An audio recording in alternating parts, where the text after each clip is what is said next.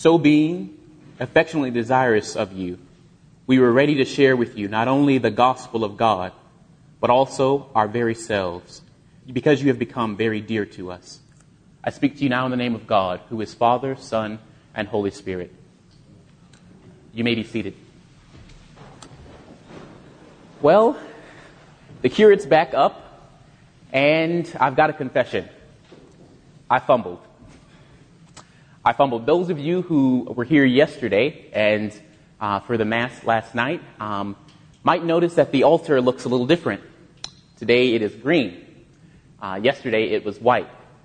Got a little hasty. I know the Feast of All, Saint, All Saints that's coming up, and so I instructed the altar guild uh, to dress the altar in white uh, instead of green, uh, although we are celebrating All Saints uh, this coming Wednesday. Shameless plug if uh, you have a uh, member uh, of your family or a loved one who you would like us to remember in prayer as we celebrate those who have gone on uh, and the saints who are clothed in light, uh, please give us your name, send it to the church, myself or Joe, and we will make sure that we pray for them this coming Wednesday. So, the Feast of All Saints, right?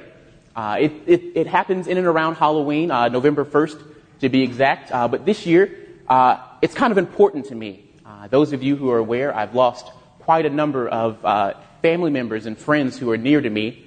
Uh, and that's uh, not to say uh, that those of you in the parish, uh, I know some of you have lost loved ones as well. Um, but it causes me to kind of reflect a little bit of what, what is this sainthood thing all about? And what, what are we celebrating when we, when we celebrate the Feast of All Saints?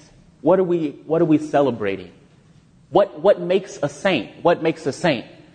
Well, I, I grew up in the Pentecostal church, right? I've, many of you know that. I'm a Pentecostal boy through and through.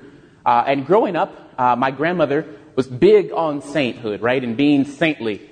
Uh, but being saintly for her uh, meant that we didn't do certain things, right? We didn't. Uh, the women didn't uh, wear their hair down, and they didn't wear the color red because it was worldly, and they didn't do this and they didn't do that. Um, and guys, we couldn't wear ties because that was too much like the world, and we didn't wear jewelry, and we didn't really have music in the church, so everybody had to sing. Uh, I still really can't sing, so I didn't really learn much.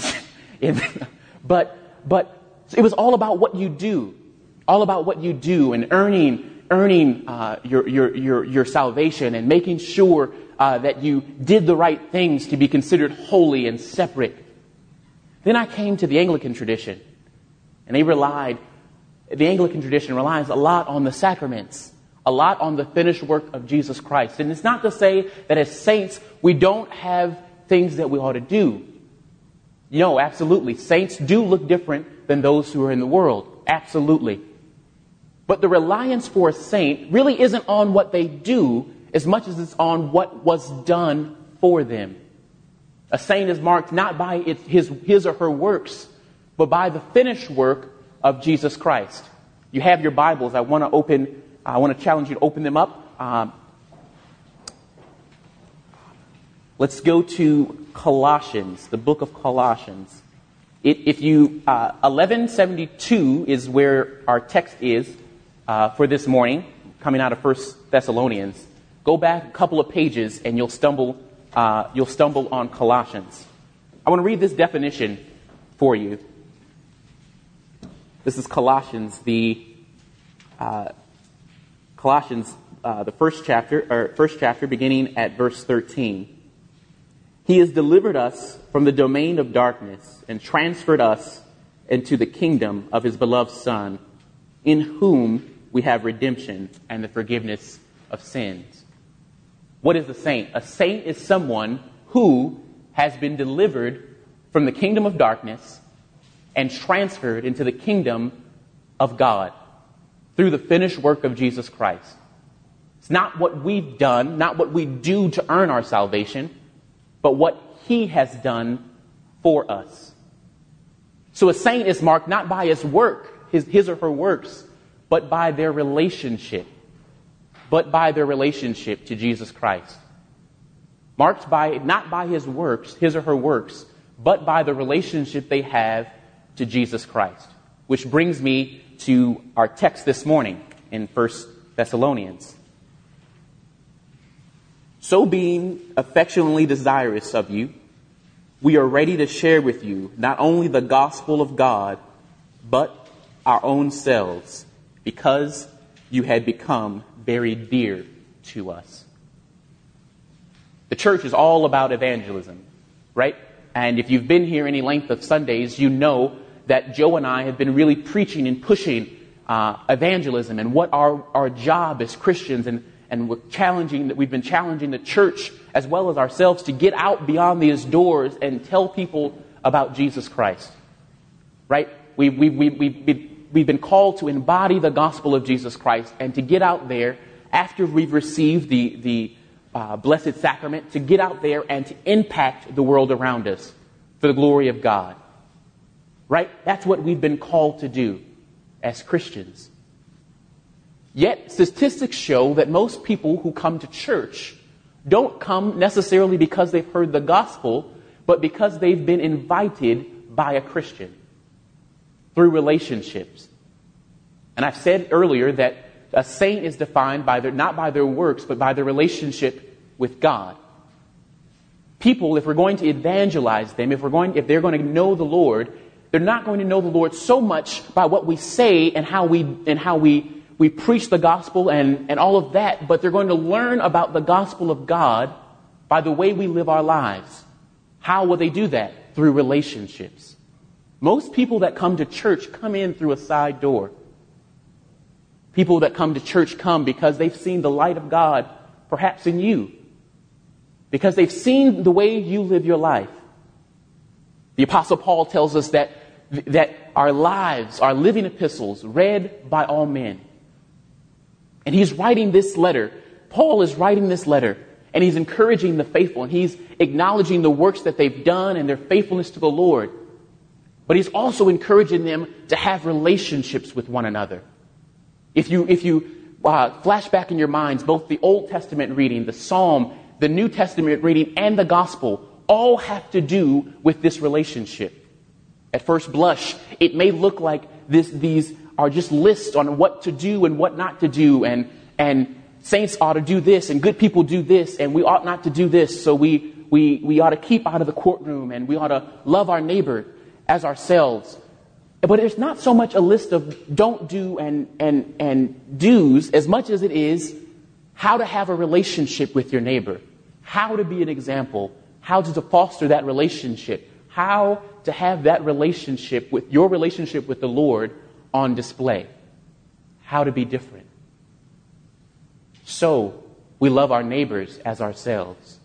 So, if we have an, an aught with our brother, we go to them and rationalize and speak frankly and resolve those things. So we're not petty. So we don't slander. So we don't gossip. Why? Because relationships are everything. We ought not have a fault against our brother when Jesus has forgiven us so many faults. The one who loves much has also been forgiven much. Jesus Christ invites us into a relationship regardless of what, what, what we've done. The scriptures say, while we were yet sinners, Christ died for us. And he invited us into a relationship with him. Despite what we've done, despite who we were, he invites us into a relationship and invites us into this loving relationship to change us. It's the same way with our brothers and sisters in God. Regardless of what they've done, we ought to invite them into a loving relationship so that they could see the gospel of God in us. The scriptures remind us to let our light so shine before men that men and women would see our good light and glorify God who is in heaven. I remember growing up in church, and I don't remember a time where I didn't know the Lord. I do remember a time where I maybe not didn't know the scriptures as well as I do now, but I don't remember a time where I didn't know the Lord. I, I can't think of a time where I didn't know the Lord, and that's a testament to my grandmother and to my mother and, and all of that. That's all well and good. But your friends are the same way. There, there may be a time in their life where they didn't know the scriptures as well, where they, they don't know the Bible, maybe like some of you all know the Bible, where they don't do the Christian things that they should do. But I pray that there's, there's a, never a time in their life where they don't know the Lord and they don't have an example of God in their life. How is that going to happen? Through their relationship with you. And as your relationship with them develops and grows, I pray that their knowledge of the scriptures and the gospel grows and their relationship with the Lord and with you deepens. You see, it's a cycle. It's a cycle. As we love people as Christ loves us, we also make room for them in the kingdom of God.